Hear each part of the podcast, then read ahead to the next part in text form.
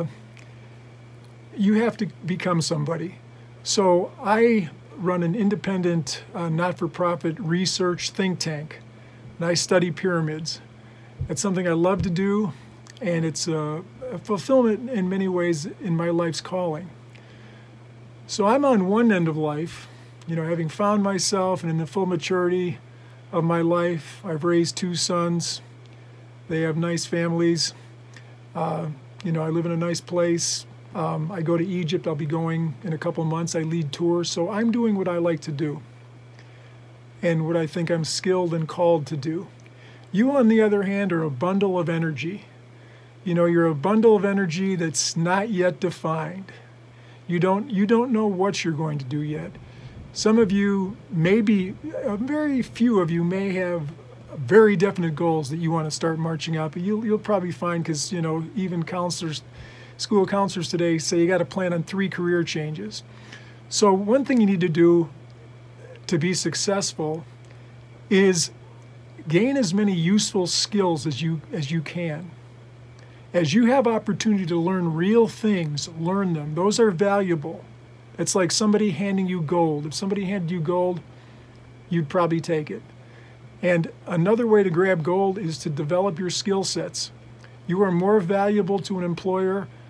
And even if you're not working for an employer, you're more likely to build your own business so you employ yourself if you have the skills to do it. So you're going to see a variety of fields that can interact with Egyptology, go into Egypt. And uh, so, I, you know, one of the things I had in mind is for you to think about, you know, what your place in the world is. All right? Okay, so there we go. So I'm jumping for joy uh, in front of the pyramids. As I told you, it's something I like to do. And uh, you've got to find your place in this world, as I just, as I just got through saying. Okay, so uh, let's go learn a little bit here.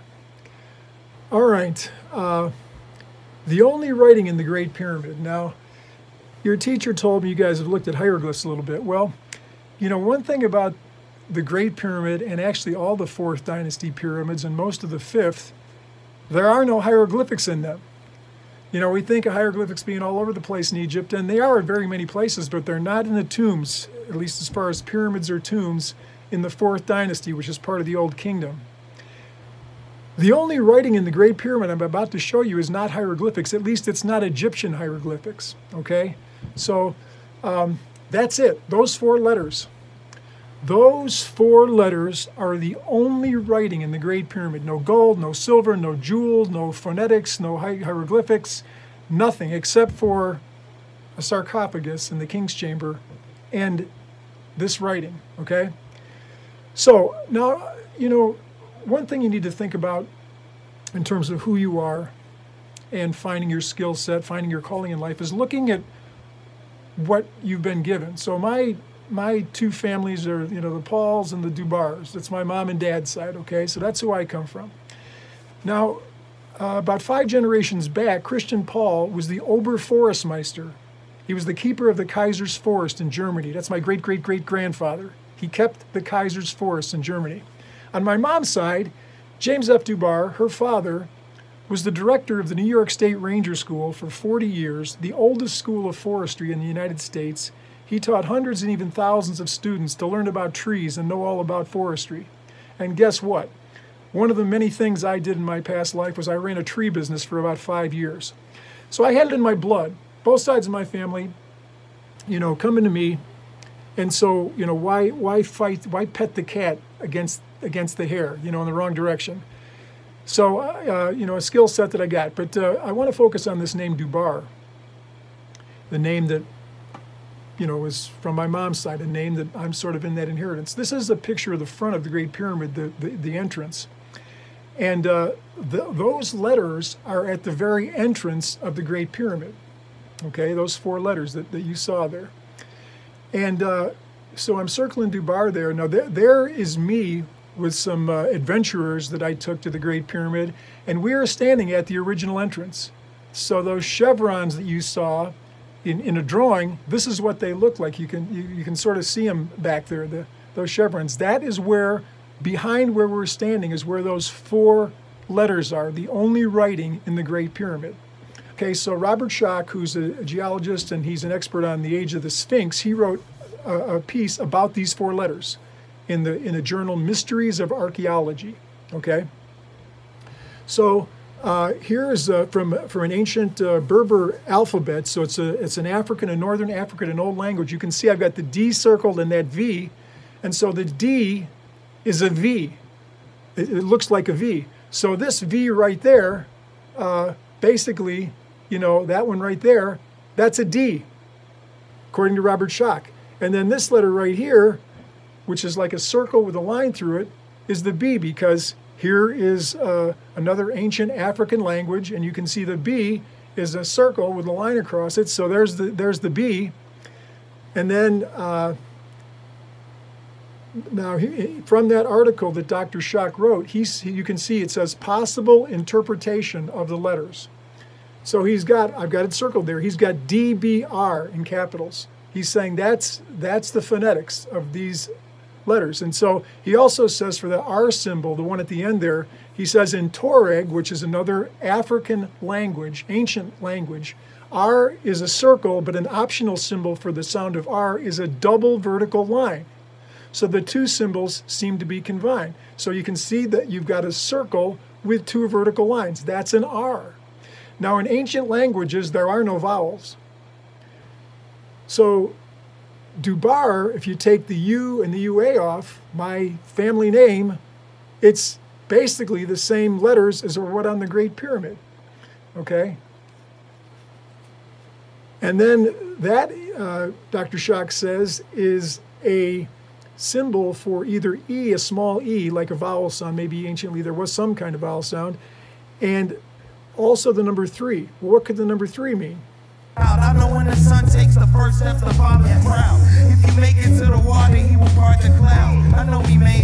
Okay, so uh, Chance the Rapper's sporting a three on his hat. So uh, three can be a symbol for all kinds of things. So, anyways, I'm saying that my, you know, my sense of calling, my telling you that I am doing the work that was meant for me by studying the Great Pyramid, how much more do you think I felt that when I saw that my family name is carved into the very entrance of the Great Pyramid, Dubuar. Okay?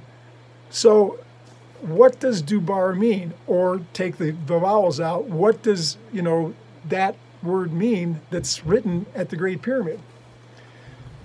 There, again, there's a, uh, a drawing of where it is. There's the letters. So, just a quick word about uh, my, my grandfather. Uh, there was an article written about him when he retired, all the people's lives he'd touched. So I took my sons out to a picture of him where he's honored at the New York State Ranger School. Where, and part of the Adirondack, if you ever go out to the Adirondacks and hike, part of the Adirondack Mountains are named after my grandfather, the James F. Dubuar Memorial Forest. Okay, so uh, you know, you know, back when men were men, you know, he he taught people to uh, uh, I used to go up in the mountains with his dog Emma there, and uh, he's got his, you know, his gun with him. Uh, somebody said about him in his course, Elements of Forestry, that he taught more than forestry. He taught ethics, psychology, sociology, organizational behavior, professionalism. Uh, somebody said, There is so much that I owe to that gentle giant, I can never repay him except to behave like he did. So he led the faculty, he led the students, somebody said, uh, you know, he, he, he talked about more than just the subject at hand. He taught morality, integrity, the work ethic, as though by the very force of his personality you would remember. We did. Therein was his secret. We remembered the message he gave by the way he lived. Okay, and here's a picture of him at this reunion. And uh, he's right there at the center. And these are some of the people that he walked. So when I look at this, I think of a word, a word my, I remember his uh, wife, my grandmother, used to say, you know, he doesn't just say things. If he says something, he means it. His word is, is good. Okay? So I looked up uh, an ancient meaning of this word debar, and it says uh, to command, to declare, to name, to appoint, to tell. And so it's like a word. It's like a word, a word spoken. So this is what I'm looking at now because this is my desk I'm presenting to you from. And uh, I look at this and I think of the word. And so the Great Pyramid on which those four letters is written speaks. That's one thing that those four letters say to me because that's what those four letters can be interpreted to mean.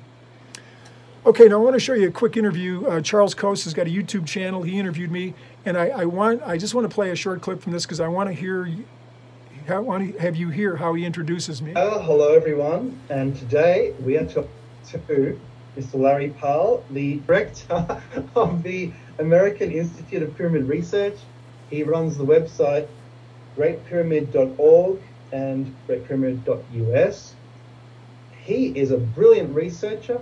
In my Okay, that's what I wanted you to hear. He said he is a brilliant researcher. So he's uh, got an ind- independent channel that's much bigger than my YouTube channel. So I was flattered by that. But uh, one of the stories I tell in that interview, which is which is on YouTube, both his channel and my channel, the whole interview. I said, uh, "Here's a picture of me near an Egyptian chair," and I said, "So much has happened my first day here. This was when I was there in October. You know, uh, too much to tell, and it just turned noon. The Giza Plateau police made me delete all the photos and videos I took inside the Great Pyramid. So that's an interesting story. I could tell maybe if somebody wants to ask about that, but that was the adventure I had that day. Okay, so thinking about talents you have or interests you have, are you interested in exploring? You know, so I'm basically an explorer. That's one of the things I do. And this this is with a group of people I took inside the Great Pyramid. This was on the autumnal equinox in 2019 and we're looking at something we that, that was found by a friend of mine, Robert Grant, that's basically an ancient letter like the Greek alpha, just like A is the beginning of our alf, alphabet, the English alphabet. Al, uh, Aleph or uh, Aleph is the beginning of the Hebrew alphabet, and uh, Alpha is the beginning of the of the Greek alphabet. So we were looking at that. We were exploring. Okay, so here's what we saw. That's that's that's the alpha, the Greek letter A, but it's more ancient than the Greek language. Uh, that's on that's on the rim of the sarcophagus in the Great Pyramid. Most people don't even know that. Hundreds and thousands of people go in there and they have no idea. So I guess there is a little bit more writing than just those four letters at the front. There's this alpha and there's an omega after it also. So another thing you can do is teaching. You know, you can teach at the college level. You can teach. Uh, you know, I taught world history at the high school level. I taught uh, political science at the college level. And so here I am teaching a group of people, and this is right in the shadow of the Great Pyramid. So you can be a teacher. And I used to teach students just like you. They were just a little bit older. And I had a man named Sharif come to my class who came from Egypt. Uh, there had just been a revolution in Egypt called the Arab Spring. That was back in 2011. And the Egyptians had just overthrown a dictator they had had for 30 years, Hosni Mubarak. And so uh, here's Sharif talking to my class. You can see me in the background. It was the third speech for Mubarak, and everybody thought that it was the end, and he was going to say, I'm stepping down. for speeches and speeches. So he's talking to my class Thursday, about the revolution. It was the third speech for Mubarak, and everybody thought that it Okay, was but Sharif didn't just teach in my class. He also spoke other places. Look at this. This is Tahrir Square, the center of downtown Cairo. Look at this.